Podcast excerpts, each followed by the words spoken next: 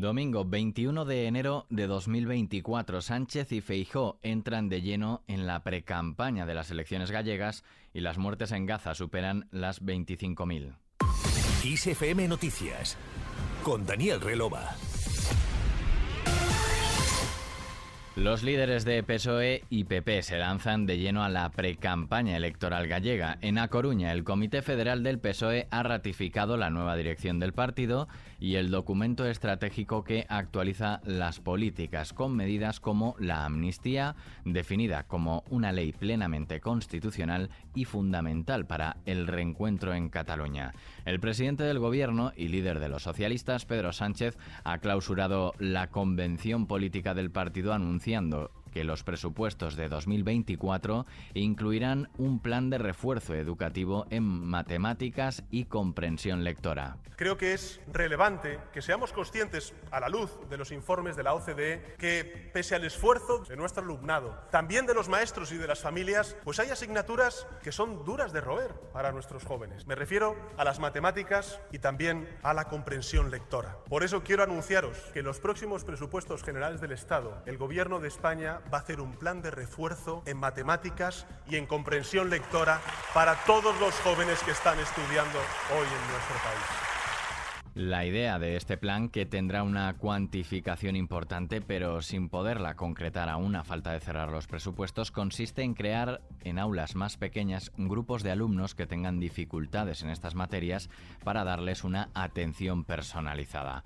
En lo que respecta a las elecciones gallegas del próximo 18 de febrero, Sánchez ha apelado a los que se movilizaron el 23J en Galicia contra un gobierno de la derecha para propiciar ahora el cambio en la Junta de Galicia. En palabras del líder socialista, el PP tiene miedo a la participación. Porque sabéis lo que ocurre cuando hay participación, que a urnas llenas, cambio seguro. Así que a votar el próximo 18 de febrero por ese cambio. Yo pido a todos los gallegos y gallegas a los cuales estaré eternamente agradecido, que se movilizaron el pasado 23 de julio para que hubiera, hubiera cuatro años más de gobierno progresista y frenar al gobierno de Feijó con Abascal, que también se movilicen el próximo 18 de febrero y que confíen en José Ramón Gómez de Esteiro como próximo presidente de la Junta de Galicia. El asunto de los pellets también ha estado presente en el discurso del presidente del Ejecutivo, quien ha criticado que el gobierno gallego del popular Alfonso Rueda está instalado en la desidia, la mentira y la mala gestión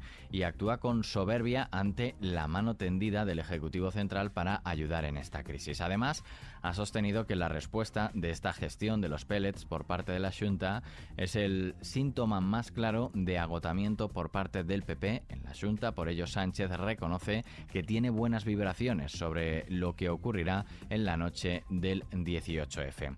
A unos 175 kilómetros de A Coruña, en Ourense, el Partido Popular ha clausurado la vigésimo sexta interparlamentaria del partido, donde el presidente de los populares, Alberto Núñez Feijo, ha pedido directamente el apoyo de los votantes de Vox y del PSOE para Alfonso Rueda en las elecciones del 18F, para que el sanchismo no gobierne en Galicia y no llegue a la Junta un multipartito liderado por el BNG. Feijo ha considerado que si el PP hace una buena campaña, no da por un voto por perdido y está en todas las aldeas y lugares de Galicia, el próximo 18 de febrero será un gran día, un día en que Galicia ha vuelto a votar Galicia, ha concluido. Sobre la convención del PSOE en A Coruña, ha dicho que ahora vienen a Galicia porque las campañas electorales son para los socialistas la temporada alta de mentiras. Ya sabemos que para el Partido Socialista las campañas electorales son temporada alta de mentiras. Vienen Sánchez a presentar la candidatura con todos sus ministros y con ellos les acompaña la amnistía. Es decir, la amnistía para algunos políticos, los que votan al gobierno, los que no, no. La amnistía que era inconstitucional el 23 de julio y que ahora es un modelo de convivencia. Queridos amigos, ¿eso es la convivencia?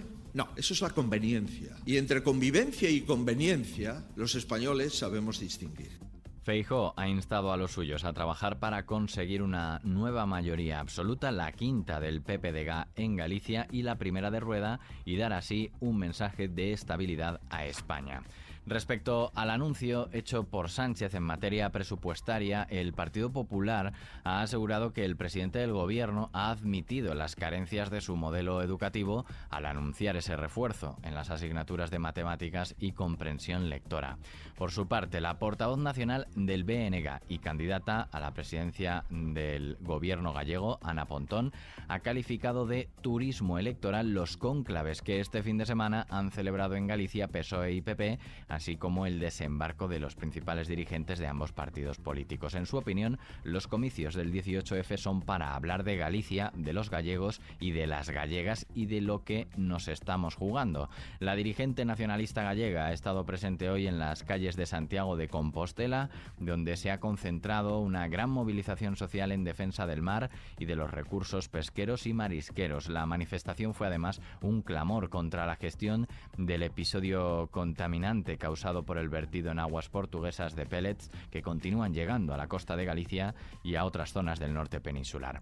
En el marco internacional, el primer ministro israelí Benjamin Netanyahu ha rechazado de plano las condiciones impuestas por Hamas para liberar a los rehenes que quedan dentro de la franja de Gaza, que incluyen el fin de las hostilidades y la retirada total de las tropas israelíes del enclave. De esta forma, responde aparentemente a las informaciones sobre una nueva propuesta de acuerdo mediada por Qatar y Egipto. De una guerra a otra, la contienda en Ucrania se ha recrudecido este domingo con el ataque de la artillería ucraniana contra un mercado de Donetsk que ha causado al menos 25 muertos y una veintena de heridos. Este ataque ha sido uno de los más cruentos contra esta ciudad que Kiev no controla desde 2014. De vuelta a nuestro país para ver el tiempo que nos espera este lunes. Y se prevé que en gran parte del país dominen las altas presiones, si bien un frente atlántico dejará cielos nubosos o cubiertos en Galicia, Asturias y buena parte de Castilla y León, extendiéndose al resto del extremo norte peninsular a lo largo del día. Habrá precipitaciones débiles en Galicia y oeste de Asturias, con probabilidad de extenderse al extremo noroeste de Castilla y León, Cantábrico y Pirineo Occidental a lo largo del día, y serán más abundantes en la fachada atlántica gallega, pudiendo ser persistentes. En el el resto del país predominarán los cielos poco nubosos o despejados en general.